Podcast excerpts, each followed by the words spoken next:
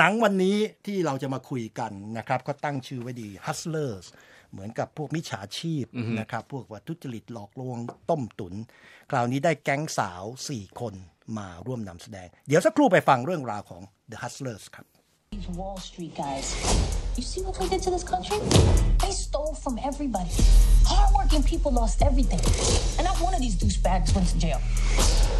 The game is rigged, and it does not reward people. who ซุ่มเสียงของเจโ o หรือเจนนิเฟอร์โลเปสตัวแม่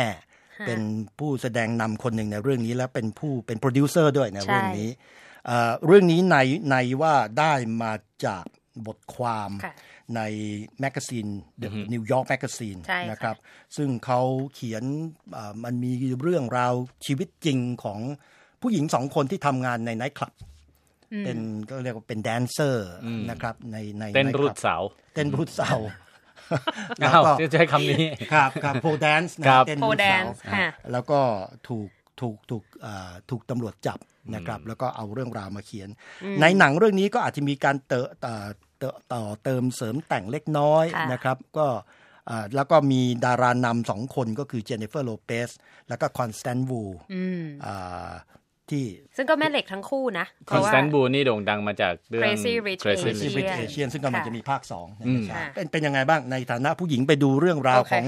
นักเต้นรูดเสาอ่าล้างแค้นหนุ่ม Wall Street คือดูดูไปแล้วก็รู้สึกแบบว่าตื่นตะลึง เพราะว่าเราก็ไม่เคยได้เห็นอีกด้านหนึ่งของของคนที่ประกอบอาชีพนี้เขาก็อ่าคือ แต่เดิมมันก็เหมือนเป็นส่วนประกอบของภาพยนตร์ที่เราเห็นในฮอลลีวูดนี่แหละอืมที่ว่าอาจจะ ผู้ชายไปเอ่อผับระบำเปลื้องผ้า มันก็เป็นภาพหนึ่ง แต่เขาก็ไม่ได้ส่องมาที่อาชีพของผู้หญิงเหล่านี้ ว่าเขาทำยังไงเขามองโลกยังไงเขาเขาคิดว่าเขาถูกกดขี่ข่มเหงยังไง อะไรอย่างเงี้ยซึ่งในเรื่องเนี้ยเขาก็เล่าไทม์ไลน์ระหว่างปี 2007 ซึ่งตอนนั้นก็คือตลาดหุ้นก็รุ่งเรืองแหละอืมพวกหนุ่มๆ ใน Wall Street ก็เอาเงินมาโปรยให้กับสาวๆ เหล่านี้ มนุษย์ทองคำตอนนั้ค่ะนเขาเรียกกัและนณว่าวันหนึ่งหนุ่มๆ เหล่านี้ก็ เจอกับ collapse ในปีอือฮึ2008 ก็คือมีมีภาพที่แตกต่าง ซึ่งทำให้เรารู้สึกว่าเออมันก็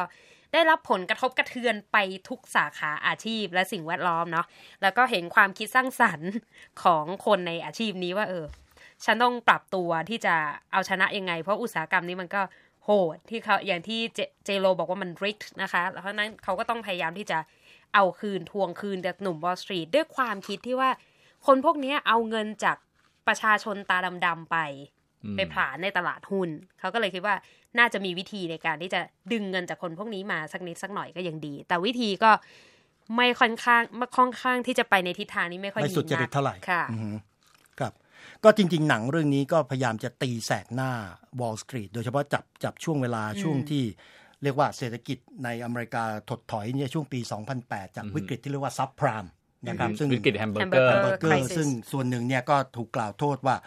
เอ่อไม่ใช่เฉพาะนักค้าหุ้นใน Wall Street ตามท้องเรื่องของหนัง เพราะว่าเรื่องของหนังนี่อยู่ที่นิวยอร์กแต่ว่า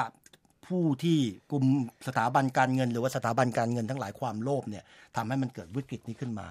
แต่หนังก็จ้องที่จะแค่ว่ากระเทาะแก่นหรือว่าตีแสกหน้าว่า บางครั้งเนี่ยเอ่อโดยเฉพาะผู้หญิงตัวเล็กๆ ซึ่งต้องทำงานหาเลี้ยงชีพนะครับแล้วก็ต้องไปทำงานในสถานที่ที่เรียกเขาว่าสตริปคลับอะ สถานที่ระบำเปลื้องผ้าเนี่ยเพื่อที่จะคล้ายๆว่าให้ตัวรอดให้ให้ชีวิตรอดไป แล้วก็คนลูกค้าที่ไปเที่ยวเนี่ย ก็คือไอ้พวกคนที่ทำงาน Wall Street เงินเงินถุงเงินง่าถัยงๆใช่ไหมฮะอืมแล้วเงินเหล่านี้ก็ได้มาโดยคล้ายๆก็ไม่ได้สุจริตเท่าไหร่ แล้วในสถานการณ์ที่ผู้หญิงเหล่านี้เนี่ยมารวมตัวกัน เปลี่ยนสถานะจากการที่ตัวเองเนี่ยถูกควบคุมถูกสั่งโดยลูกค้าที่เป็นผู้ชาย มาอยู่ในฐานที่ที่เราสามารถคุมเกมได้นะครับแต่ว่าวิธีการคุมเกมซึ่งในในหนังเนี่ยก็บอกว่าเหมือนกับเป็นการแก้แค้น แก้แค้นไอ้คนเหล่านี้แต่แก้แค้นด้วยการเอาดูดเอาเงินของคนเหล่านี้มาใช่ไหมครับก็เป็นเป็นหนังที่พอจะให้ความสนุกพอสมควรในในแง่ของเออ ความบันเทิงแล้วก็ฉายให้เห็นชีวิตในอีกแง่มุมหนึ่งซึ่งอย่างที่คุณนิติการว่าปกติเราอาจจะไม่ได้เห็นแง่มุมตรงนี้เท่าไหร่ค่ะในเรื่องของผู้หญิงที่ทำงาน ผู้ใหญ่ผู้หญิงกลางคืนน่ะนะครับ มีมีอะไรที่น่าสนใจไหมในแง่ของการแสดง ในการแสดงเนี่ยก็ถือว่าอ่าในส่วนของเจโ o เขาก็ทำตามมาตรฐานเพราะด้วยแบบ ส่วนสัตว์รูปร่างเนี่ยก็ดูแล้วก็น่าน่าชมน่ามองในวัย50กะรัตขนาดนี้นะคะ และอีกอย่างหนึ่งที่น่าสนใจก็คือเพลงที่ใช้ในภาพยนตร์ คือหยิบใส่มาในตลอดช่วงไทม์ไลน์ทำให้เรารู้สึกเหมือนเรา flashback เข้าไปในในห้วงเวลา อดีตช่วงนั้น ซึ่งก็ทำให้ทำได้ดีอะค่ะอืมก็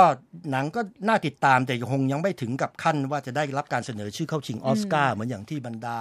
ฝ่ายการตลาดของหนังพยายามจะเรียจะกบว่าอกทุ่มไว้เงินเต็มที่ว่าไปถึงจุดนั้น แต่ผมก็ชอบปรัชญาบางอย่างของหนังที่พยายามจะสะท้อนออกมา แล้วก็อย่างน้อยมันมีถ้อยคำคำหนึ่งในหนังอ่าที่พูดเอาไว้นะครับอาบอกว่าโลกของเราเนี่ยมันก็เหมือนกับสตริปคลับ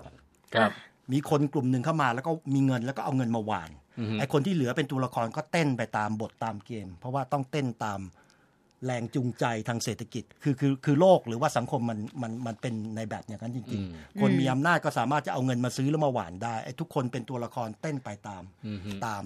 คือผู้นี้ต้องเต้นไปเพื่อที่จะให้ชีวิตอยู่รอดอืมนะครับเพราะฉะนั้นถ้าพูดถึงเพลง